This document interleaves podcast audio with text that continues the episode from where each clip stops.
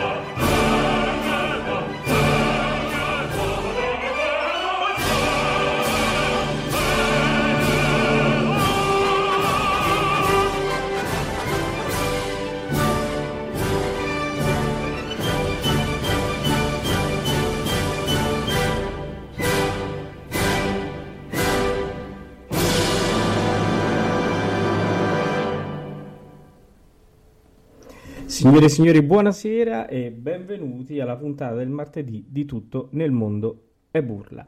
Eh, puntata, come avete capito, eh, dedicata a Piero Cappuccilli nel giorno del suo compleanno.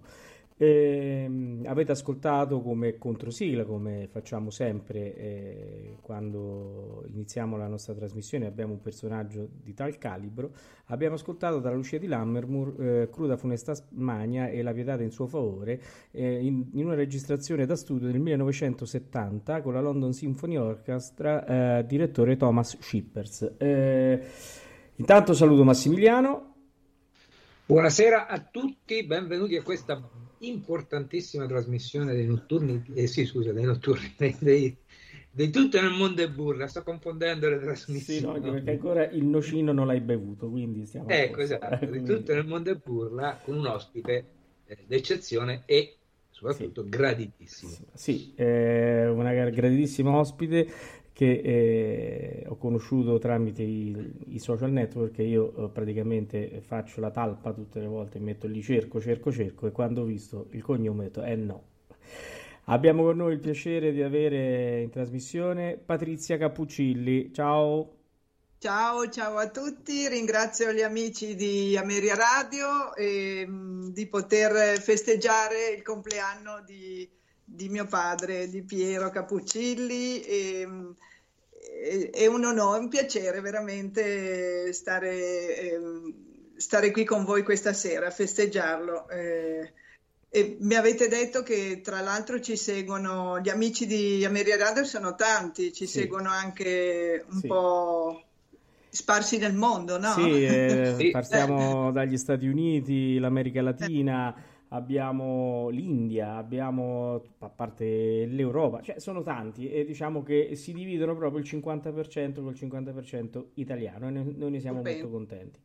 Bene, e permettimi benissimo. di dire Paolo che noi siamo onorati di averla questa sera, onorati di festeggiare il compleanno di Piero Cappuccini con sua figlia qua in Ameria Radio questa sera. È un onore sì. Ti ringrazio. Tra l'altro eh, Piero ci teneva, mm, adesso mi avete fatto venire in mente che insomma lui ci teneva tantissimo a festeggiare, era un po' come festeggiare il Natale, il suo compleanno per lui era un rito eh, con la famiglia, anche se era lontano, cioè faceva di tutto, tutto, il possibile per venire a casa e per, e per, festeggiare il suo compleanno con la torta, voleva organizzare lui, insomma gli piaceva questa, questa, questo momento, questo eh, momento dell'anno. Per lui Bene. era proprio importantissimo. E noi siamo contenti di ospitarlo qui ad Ameria Radio perché lo merita, perché insomma un personaggio come Piero Cappuccilli è, è, fa parte del gota della nostra lirica e, ed è giusto che Ameria Radio oh, lo festeggi come per veramente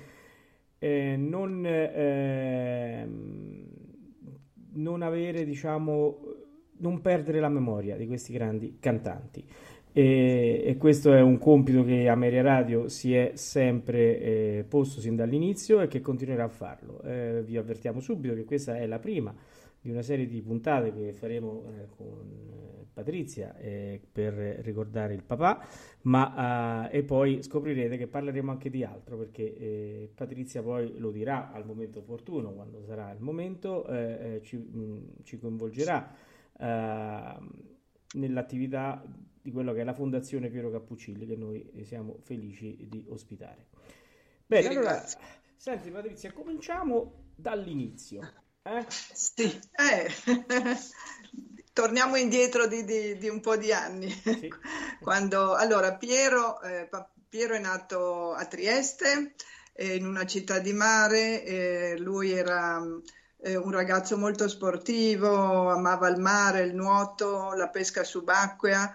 E, mh, allora, lui fin da, partiamo proprio da, da, dall'inizio, dall'inizio. Eh, fin da bambino ehm, eh, aveva la passione del canto perché lui lo raccontava sempre, eh, imitava Beniamino Gigli, a lui piacevano quelle voci, eh, insomma, quelle grandi voci, e, mh, tanto che il suo primo esordio è stato, pensate, a, al San Carlo di Napoli a otto anni, perché abitava, viveva con la famiglia, con, con il papà e la mamma a, a Napoli ai tempi il, il, mio nonno paterno era mm, arruolato nella Marina e eh, soggiornava a Napoli, ha fatto un, penso quattro anni lì.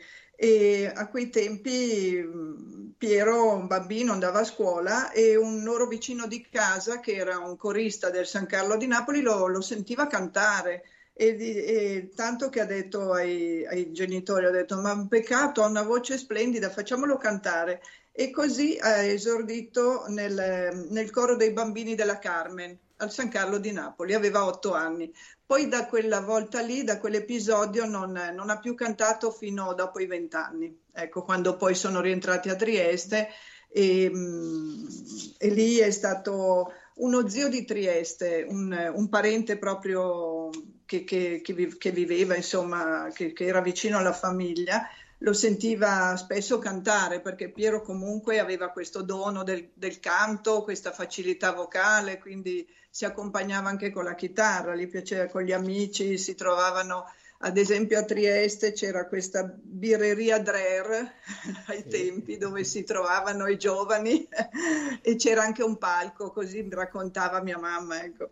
E, e, e, e andavano tutti, si ritrovavano e sapevano che ehm, che se, faceva, se Piero ehm, cantava qualche canzone napoletana così, eh, il, il, proprietario pagava un giro di birra a tutti gli amici. E quindi loro gli dicevano Piero vai a cantare e quindi eh, vabbè questo è poi questo zio ha insistito tanto perché mio padre in effetti era eh, studiava alla, alla, facoltà di architettura a Roma e, e, quindi lui voleva intraprendere la carriera di architetto, lui piaceva. Comunque il disegno era molto bravo, ho fatto anche dei disegni a me, bambini, insomma a scuola, era veramente bravo anche con i colori e così. E, e, ha iniziato questo zio, gli ha, de- ha insistito, gli ha detto no, tu devi studiare canto, devi studiare l'opera lirica e mio padre no, no, non, non gli piaceva, non aveva nessuna intenzione, e, però eh, inizi- eh, l'ha fatto ascoltare dal maestro Antonio Hillesberg ai tempi a Trieste, che era stato un compositore famoso, era maestro del coro e poi negli ultimi anni 50 è stato un, um, un insegnante di canto eh, del, del bel canto eh, italiano lo sottolineo, e, ehm, e, così ha iniziato con lui e, e, poi subito dopo con il basso Luciano Donaggio. E lì ha studiato circa quattro anni, ma stu- cioè lui cantava tutti i giorni, studiava il canto tutti i giorni. E il maestro eh, gli disse, Piero, ti, quando sarai pronto, mm, quando sarà il momento ti mando, ti mando a Milano, andrai a Milano a farti, a farti sentire. E così eh, nel 56, eh, 55 sono quegli anni, eh, gli ha detto sei pronto per farti sentire dai, dagli impresari, insomma, dal, a Milano dove gravitavano eh, quelli che potevano, come dire, mh, ascoltare le, le, le giovani voci, le nuove voci e, ehm, e, ha vinto, ha partecipato all'Aslico nel 56 e ha vinto su 38 baritoni, ha vinto il primo premio. E lì eh, al, l'Aslico gli portò il primo debutto al, tre, al Teatro Nuovo eh, di Milano in Tonio nei Pagliacci.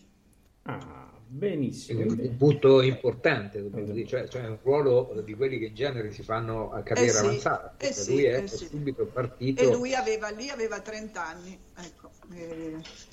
Poi ha vinto subito dopo il Viotti a Vercelli e da lì è partita, insomma, ha iniziato a, fare, a muovere i primi, primi passi nei teatri, nei teatri di provincia e, e poi la sua grande fortuna è stata, è stata anche di mh, la, la mamma Graziella, sua moglie, mh, che da pianista lo accompagnava e lo, lo- lo seguì, l'ha seguito molto fin dall'inizio di carriera, da fidanzati e da dopo sposati. Insomma. Eh, agli inizi lei è stata molto importante, per, è stata direi quasi fondamentale per, Oh, per l'inizio io- della carriera. Se Sì. sei d'accordo, sconvolgendo un attimo la scaletta che ci eravamo proposti, siccome siamo nei primi anni di carriera, io farei ascoltare questo giovanotto che eh, negli anni nel 1960, insieme a una signora eh, così che passava lì per caso, cantava il duetto finale della Gioconda. Mm, Ah beh, ho capito. eh già, con l'orchestra del teatro alla Scala e direttore Antonino Votto. Ascoltiamo, Votto. vediamo un po' che questa signorina che canta con questo giovanotto. Ora posso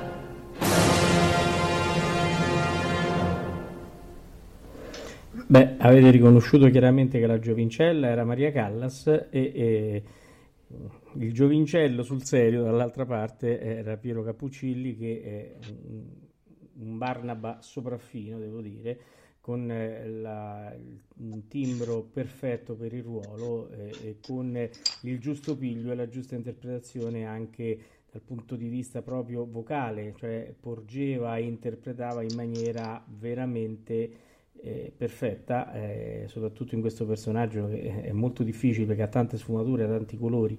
E come sentite nel 60 già Piero Cappuccilli era un, grandi- un grandissimo in questo, non solo per la vocalità ma anche per l'interpretazione. Patrizia, mh, quando hai cominciato a seguire il papà?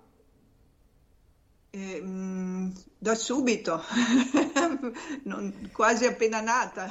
Sono nata a Trieste, l'ho seguito, mi ha portato a Milano dopo, dopo poco, pochi mesi e, e poi ci siamo trasferiti a Monza eh, subito nel 62, quindi così svelo i miei anni, vabbè, non importa, ma comunque ehm, sì, l'ho Sei seguito. giovanissima.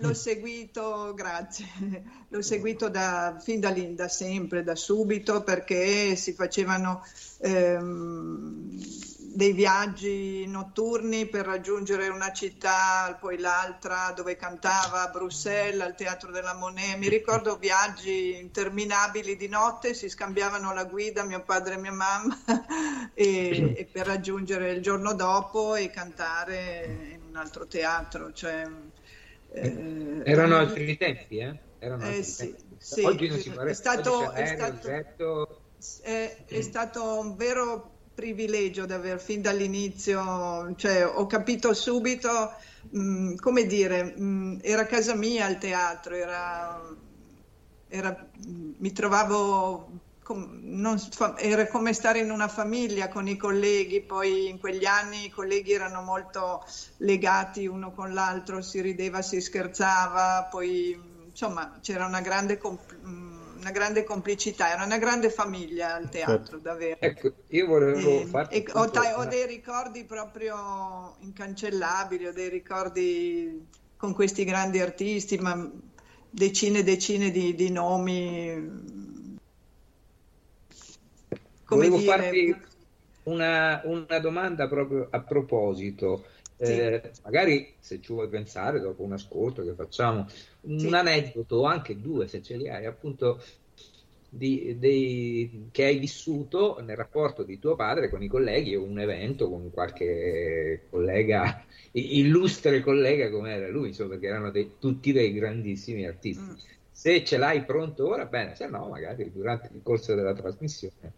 Sì, eh, d'accordo, facciamo- d'accordo, va bene. Allora, eh, siamo arrivati che eh, era arrivato a Milano, quindi l'Aslico, poi no, il Biotti. Sì, poi il Viotti e mh, appunto poi eh, ha fatto um, l'incisione nel 59 di Lucia a Londra con la Callas, Ferruccio Tagliavini, e eh, quella dirigeva Tullio Serafin e poi subito dopo, sempre quell'anno, ehm, a cavallo tra il 59 e il 60, appunto eh, quello che abbiamo ascoltato adesso, la Gioconda, ehm, in, eh, al Teatro alla Scala con eh, Callas, Cossotto, Piermirando Ferraro e dirigeva Antonino Votto. Lì un- abbiamo una bella foto, tra l'altro, di, questo, di questa registrazione in sala eh, sul palcoscenico, molto bella. E, mh, con, con tutti davanti al- ai vari microfoni, così.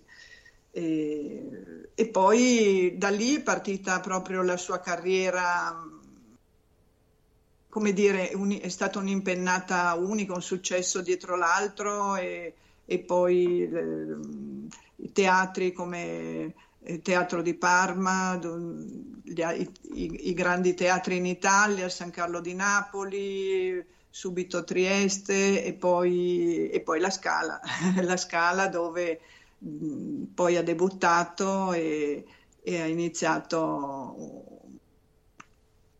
cioè è diventata casa sua, ecco come dire. Io Certo. la Scala mh, è, te- è stato il suo teatro preferito, era il suo... ehm, c'erano de- degli anni che lui aveva tre opere in cartellone, come dire. Certo. In stagione lui aveva tre opere, dalla- dalla- dall'inaugurazione dal 7 dicembre a- fino a, a giugno, mh, Certo. per dire. ecco. E quindi eh, E, È stato- quello che eh, mi veniva insomma da, mm, da chiederti, visto che insomma l'hai vissuto in prima, in prima persona, no? mm, Eh, sì. eh, a me sembrava, a parte il discorso no, di quando era giovane, che era una persona che non ha, non ha smesso mai di studiare, una persona che ha sempre tenuto molto alla sua voce, una persona che ha mantenuto intatta la sua voce fino all'ultimo. Mm, Sì, sì, questo è vero, questo è verissimo.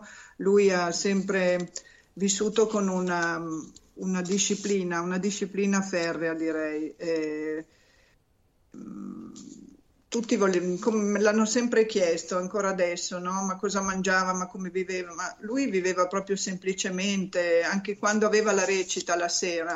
Eh, lui la, la mattina si alzava, faceva eh, la sua passeggiata, la sua, la sua vita normale, a pranzo eh, mangiava primo, secondo per dire la pasta, eh, e poi e il pomeriggio però ecco, aveva, lui si, si doveva concentrare, si metteva a letto eh, o in poltrona o così, insomma, si rilassava con, con dei fumetti, con, con le parole crociate, con, con i quotidiani e, e- e non parlava. Ecco, lui diceva eh, che non doveva, non doveva stancare la voce. Ecco.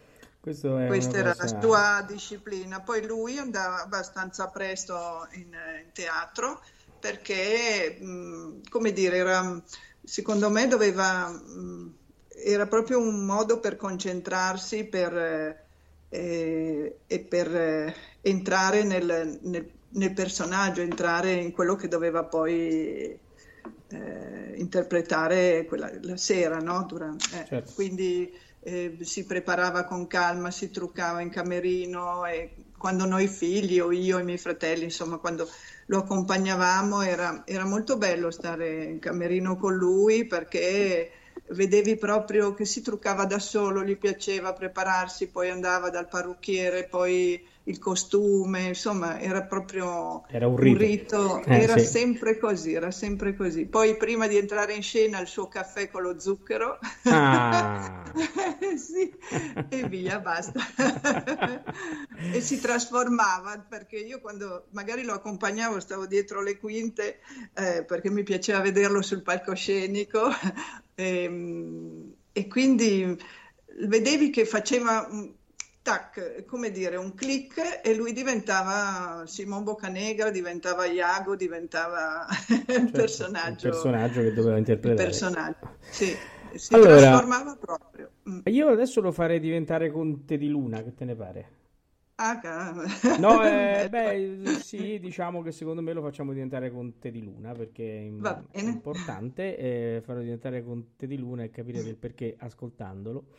Eh, ascolteremo il Balen del suo sorriso ehm, da una- dallo Staatsoper di Vienna nel 1978 diretto da Herbert von Karajan. Ascoltiamo. Ah, la Eh bacchetta. già, la bacchetta. che bacchetta. Poi ne parliamo, eh, ne parliamo, poi vi devo fare anche un'altra domanda. Ascoltiamo. Ecco, un aneddoto che mi chiedeva prima Sì. con, con Karajan, ecco, racconto quello Ah, di ecco, Karajan. benissimo. Allora, Bene. dopo l'ascolto lo ascoltiamo. Sì.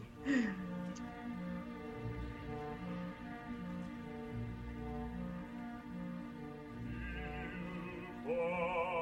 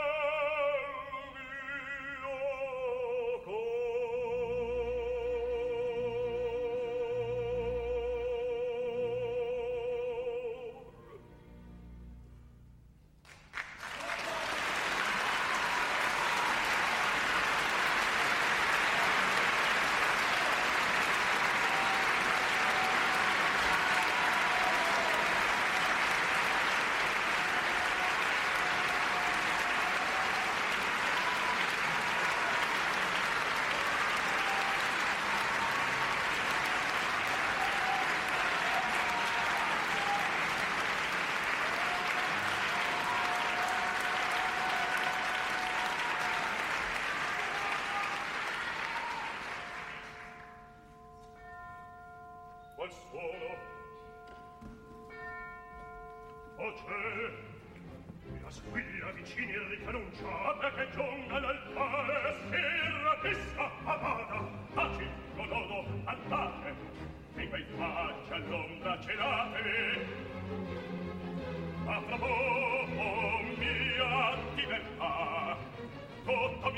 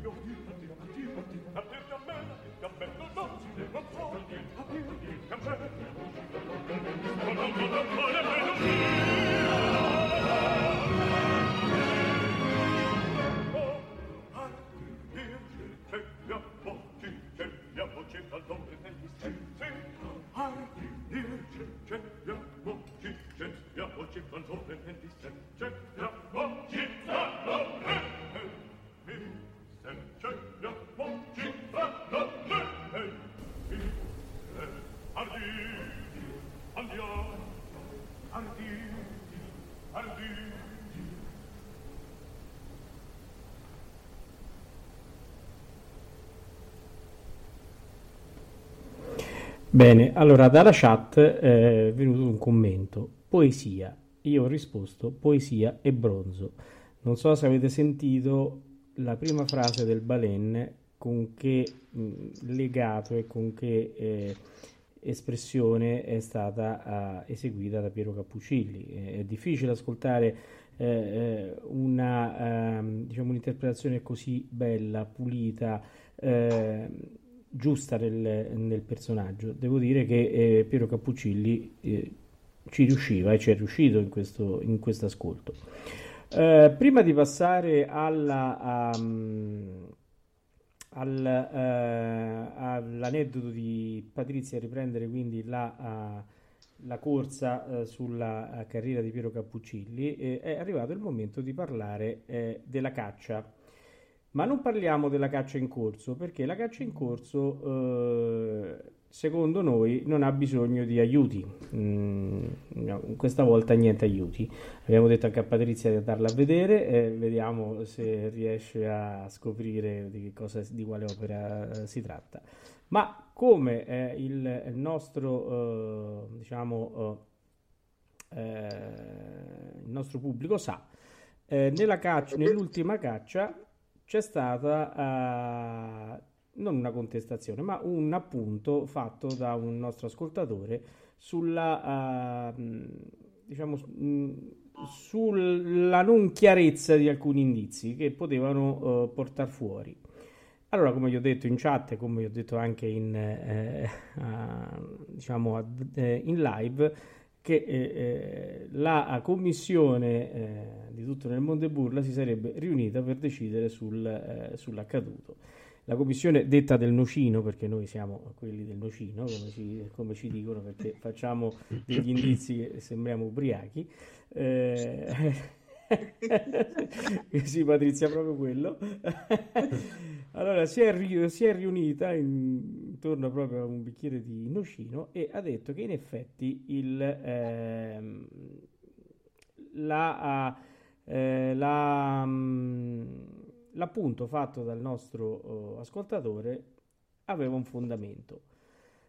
Che, cioè, aveva un fondamento forte, forte dire, sì, un fondamento forte, soprattutto il quinto indizio c'era un mappamondo in, prima, in primo piano, quindi sicuramente eh, andava accettato il suo ricorso e, e quindi la, uh, la, commissione ha accettato e ha aggiornato le classifiche, rimettendo in gioco anche luglio che aveva azzeccato quindi a questo punto con Mefistofele perché eh, eh, abbiamo accettato le, ambedue le risposte, sia Faust che Mefistofele, non essendoci eh, diciamo dei, eh, degli indizi che spingessero più verso uno che verso, che verso l'altro. Quindi ehm, abbiamo aggiornato la classifica, chiaramente lasciando eh, lo 0,5 in, in più a, a a Poppi che aveva vinto eh, diciamo la caccia, l'altra caccia, mettendolo anche a, a Takamori, che è il, mm, diciamo, colui che ha fatto la, uh, il, diciamo, il, simpatico ricorso, non era un ricorso, era una,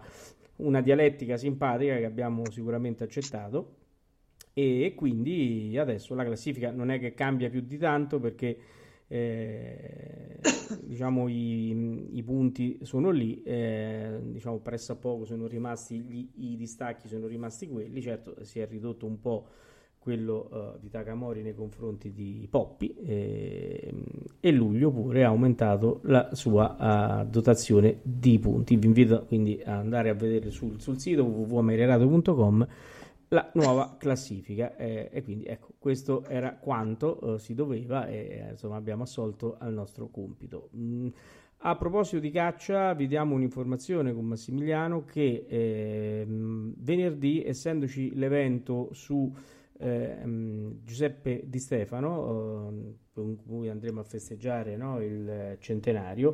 Eh, eh, non facciamo la caccia perché è una diretta uh, con più persone eh, che eh, interven- interverranno e quindi è in collaborazione anche con una diretta Zoom tramite l'associazione Ettore Bastianini e quindi la caccia verrà a, a diciamo... diciamo che ci, ci, ci, creerebbe un po' di difficoltà, eh, un po' di difficoltà a sì. inserirla all'interno quindi, la, la, spostiamo ecco, più che spostarla faremo una cosa un po' diversa metteremo tutti gli indizi insieme sul nostro sito eh, visibili da sabato mattina e quindi eh, li sentirete eh, lì e li vedrete direttamente sul sito. Metteremo anche eh, il, ehm, la soluzione della caccia eh, che sta andando in, in, corso ora. Poi martedì ne parleremo e quindi spiegheremo gli indizi e, ehm, e daremo anche notizie sulla nuova caccia. Li faremo risentire questa sera invece eh, saltiamo l'aiutino perché secondo noi non è, non è necessario. Necessario, non è necessario. Va bene, bene io sono impaziente di ascoltare allora, sentire l'aneddoto. l'aneddoto con Herbert, eh, di, er, tra Herbert von Karajan e Piero Cappuccilli. Ecco. Beh, eh, andiamo indietro negli anni 70-76 quando ehm, facevano questo Don Carlos spettacolare con eh, Karajan, diretto da Karajan, Cappuccilli, Ghiaurov, Mirella Freni e mm, Carreras. E, mm, durante le prove eh, Karajan arrivava sempre con la sua Porsche gialla e la parcheggiava davanti al teatro poi c'erano le, le, transenne, chiudevano tutto e via. Pote, nessuno poteva parcheggiare in quella, in, in quella zona.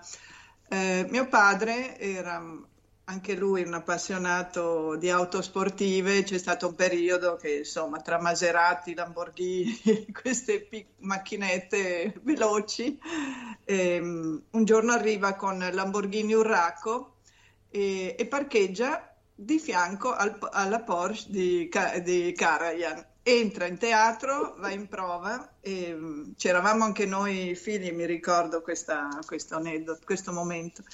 E Karajan durante le prove a un certo punto si ferma perché eh, lui face, dirigeva, va alla regia e era eh, nel, insomma in, in regia, no? era in, abbastanza indietro nella, eh, nella platea. E, a voce alta dice, ma ho visto una macchina, ho visto una Lamborghini parche- eh, di fianco alla mia macchina, ma chi ha, par- chi ha osato parcheggiare una cosa del genere? no? Ma chi è stato che ha parcheggiato la macchina di fianco alla mia?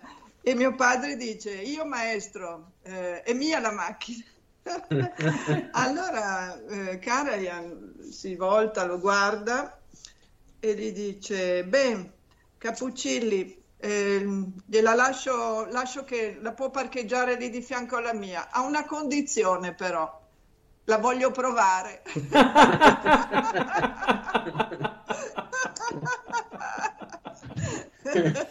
Me la fa provare. E così fu, immagino, che Karajan così- era figlia della Lamborghini, Piero Esatto. Cappuccini.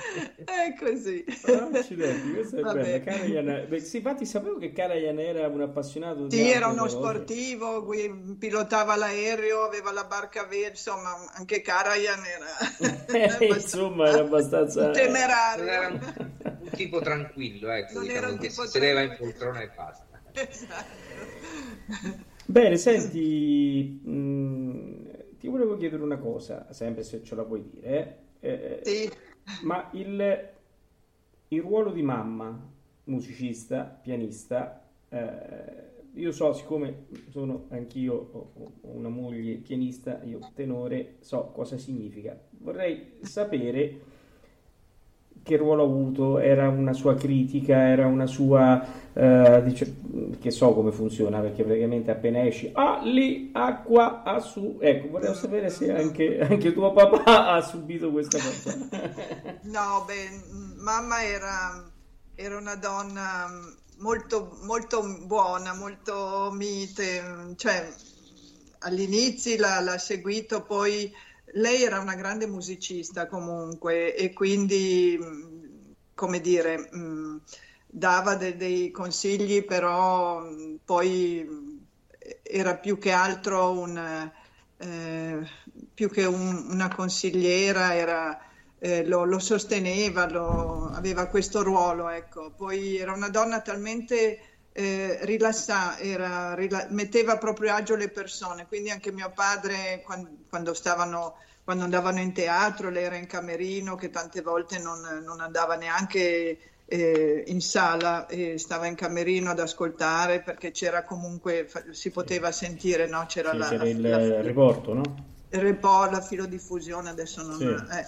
E, e quindi mh, così, mh, però eh, eh, ecco la mamma, mh, un piccolo aneddoto, eh, una, aveva una passione di, di- di lavorare a maglia e ha fatto lei durante le recite e durante le prove. ehm, lavorava a maglia e ha fatto, non so, gli scialli per Mirella Freni, lo scialle per la Katia Ricciarelli. e lei confezionava eh, che era bellissima, aveva queste mani d'oro. Eh, immagino, immagino. No, era una donna che era amata da tutti i colleghi di papà, tutti la ricordano, anche mh, quando ho incontrato Placido Domingo, e la mamma Graziella come sta? Insomma, mh, erano tutti affezionati, anche Mirella Freni, tutti, Ghiaurov. eh, ehm, mamma stava sempre un passo indietro, ecco, era una donna molto dolce, purtroppo è mancata anche lei quattro anni fa e, e, insomma mh, mi Certo. manca, Eh, mi certo, manca so. tanto. È stata una figura, è stata una figura, eh, una donna molto intelligente, una donna che ha saputo stare a fianco a un, a un uomo così. Ecco, è stata la persona ideale, per me la persona ideale per, per mio padre, davvero. Certo. La moglie ideale, sì. Voglio dire. E anche la mamma ideale, una donna, mh, una materna, generosa, molto, molto dolce. Molto Sì. belle queste parole su tua, su tua mamma. Io Sì, sì, io la, lo- la amo, la penso tutti i giorni, cioè la mia mamma. eh, certo. Mm, sì. Senti, eh, andando avanti, no? Ehm, Sì. nella carriera di papà, eh, vabbè, Scala abbiamo detto, poi adesso siamo andati allo Staatsoper, quindi abbiamo cominciato a, a- uscire anche dall'Italia. Sì. La sua carriera estera, Eh, tanta. Eh, tanta, sì, e so Eh, anche. tanta, tanta anche perché poi negli anni Ottanta eh, il pubblico italiano, mi ricordo, in Italia, a Pa- a Parma, a, Trieste, insomma, a, a Napoli, tutti dicevano, eh, ma canta poco, Capuccilli canta poco, canta sempre all'estero. Infatti lui all'estero poi c'è stato proprio un, un periodo che era sempre tra Giappone, eh, Chicago. Ecco, lui ha cantato eh, nel 60, ha fatto, tornando indietro, nel- um, ha cantato, ha fatto una traviata al Metropolitan con l'Alice Albanese e mh, dopodiché eh, non ha più messo piede in quel teatro. Lui poi ha- la sua carriera americana è stata all'Iricopra di Chicago perché ehm, lui lo raccontava sempre, eh, perché lì al, al Met, quando l'hanno sentito, volevano eh, che diventasse il loro mh, baritono fisso, un mh, come dire, con- firmasse un contratto proprio eh, di, di- mh, adesso non, non so come si, come si può dire, Volevano comunque l'esclusiva, insomma. l'esclusiva, sì, volevano un'esclusiva che lui non, non ha accettato perché ha detto sono agli inizi di carriera nel 60 mm, preferisco cantare in tanti altri teatri. Ecco, è stata una cosa così, quindi un misunderstanding, non lo so, si sono un po' raffreddati i rapporti certo. e, e quindi è stato, ha cantato a Chicago per 30 anni, insomma, tantissimi anni.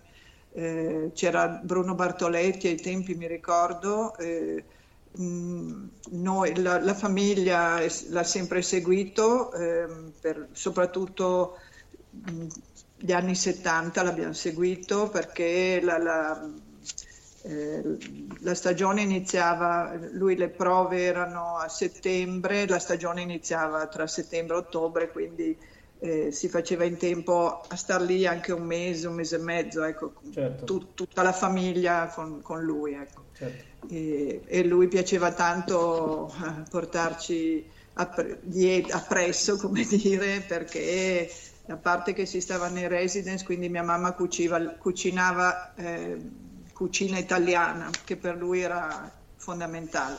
E poi aveva i figli, insomma, ecco, era un grande appassionato, quello che mi ricordo tanto, in giro per il mondo con mio padre. E era un appassionato di animali, quindi tutti gli zoo di tutte le città noi li abbiamo visitati. Sì, lo zoo di Chicago, lo zoo di Londra, lo zoo di qui a Parigi, dappertutto. Oh, allora, E lui era- aveva una passione per gli animali incredibile. Sì. Bella questa cosa. Oh, allora, hai parlato di Londra. Io ci andrei perché Mm. andiamo a sentire un bel Renato fatto Ah. nel 1975 Mm? sotto la direzione di eh, Claudio Abbado. Andiamo ad ascoltare quindi Eri tu dal Ballo in maschera di Giuseppe Verdi, Londra 1975.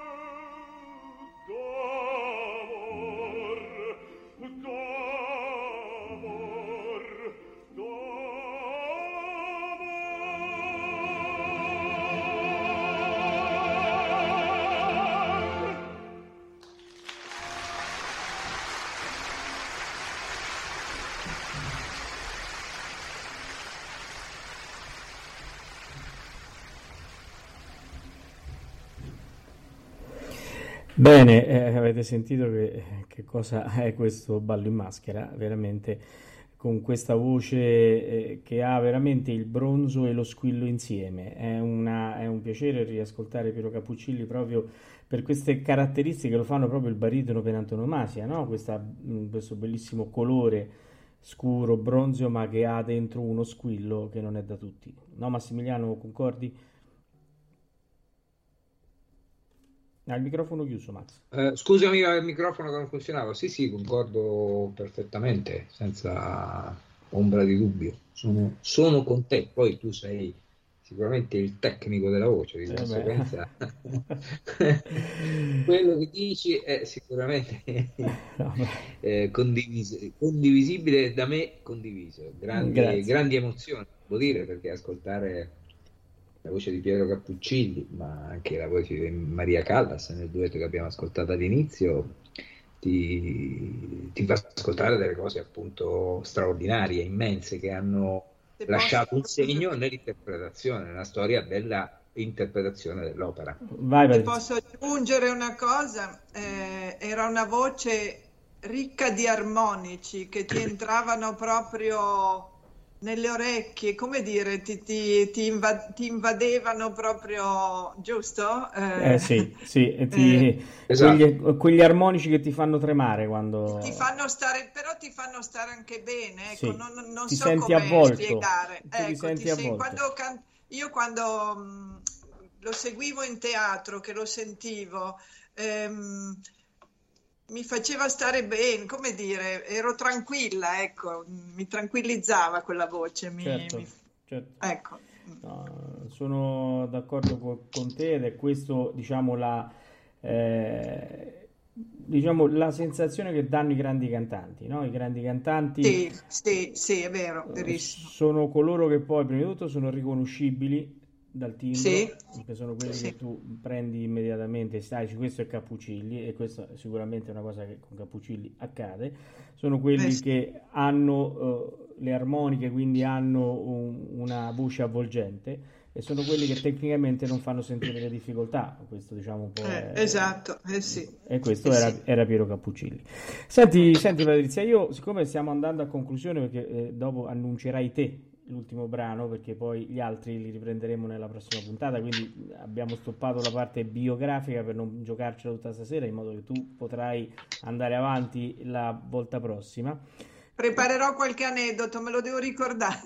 Sì, sì, sì, quello, quello Quello ci teniamo molto perché sono sempre quelle, quelle cose, Ma, quelle ma chissà, storie, no? perché, che- chissà perché gli aneddoti sono sempre con, eh, con i direttori d'orchestra. Eh già, chissà perché.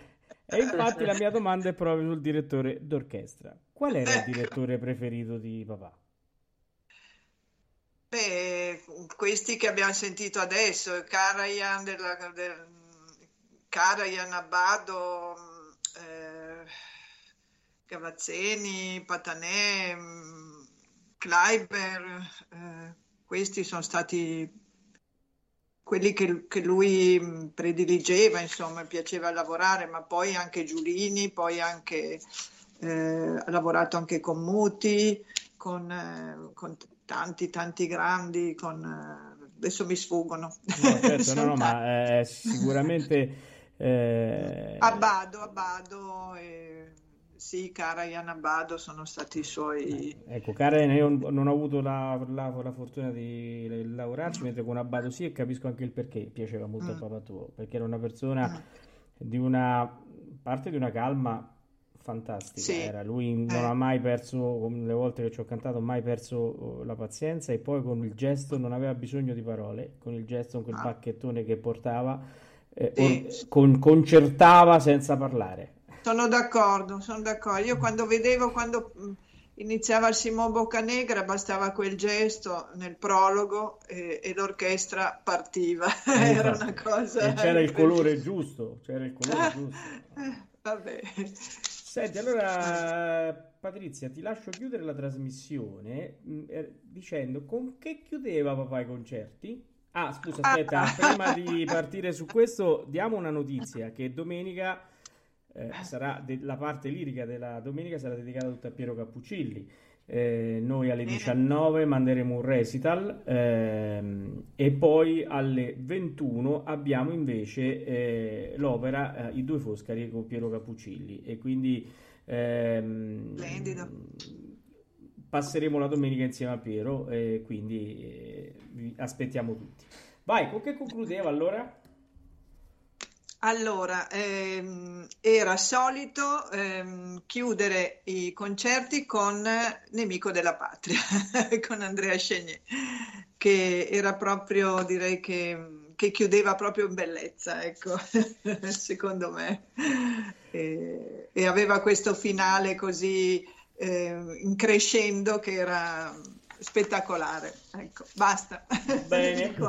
Non aggiungo Allora, altro. allora, eh, noi ci lasciamo con eh, l'Andrea Scenier, con Nemico della Patria, e ci diamo Sì. appuntamento con Patrizia, che ringraziamo tantissimo per essere stata con noi Grazie a voi, sera. grazie, grazie Ah, Paolo, grazie ma- tantissimo a voi due. Grazie. Grazie a te presenza, per la tua presenza e, e per questa bellissima trasmissione che è venuta fuori, questa bellissima chiacchierata intorno e su Piero Cappuccini. E ci diamo appuntamento, adesso i nostri ascoltatori seguiranno il palinsesto per la prossima puntata eh, dove andremo avanti a raccontare eh, Piero Cappuccilli perché veramente ci sta facendo passare eh, delle ore veramente molto belle. Eh, Grazie. Allora andiamo con Nemico della, della Patria e noi ci eh, risentiamo venerdì sera. Buonanotte a tutti. Buonanotte. Buonanotte, buonanotte, buona serata. Ciao. nemico della patria e vecchia fiamma che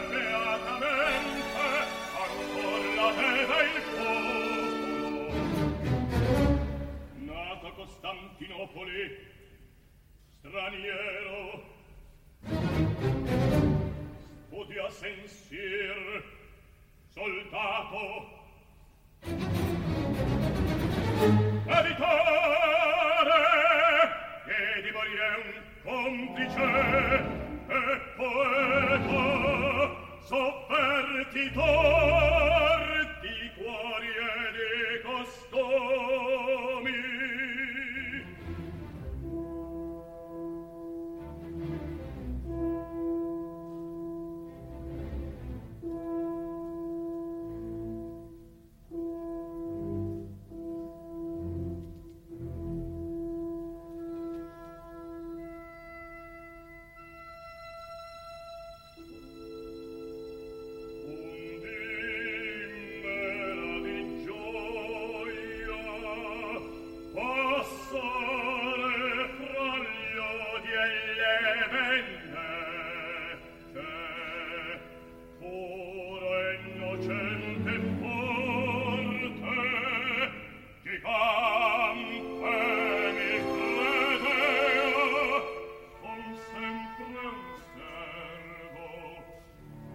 portato padrone un servo obbediente di violenta passione.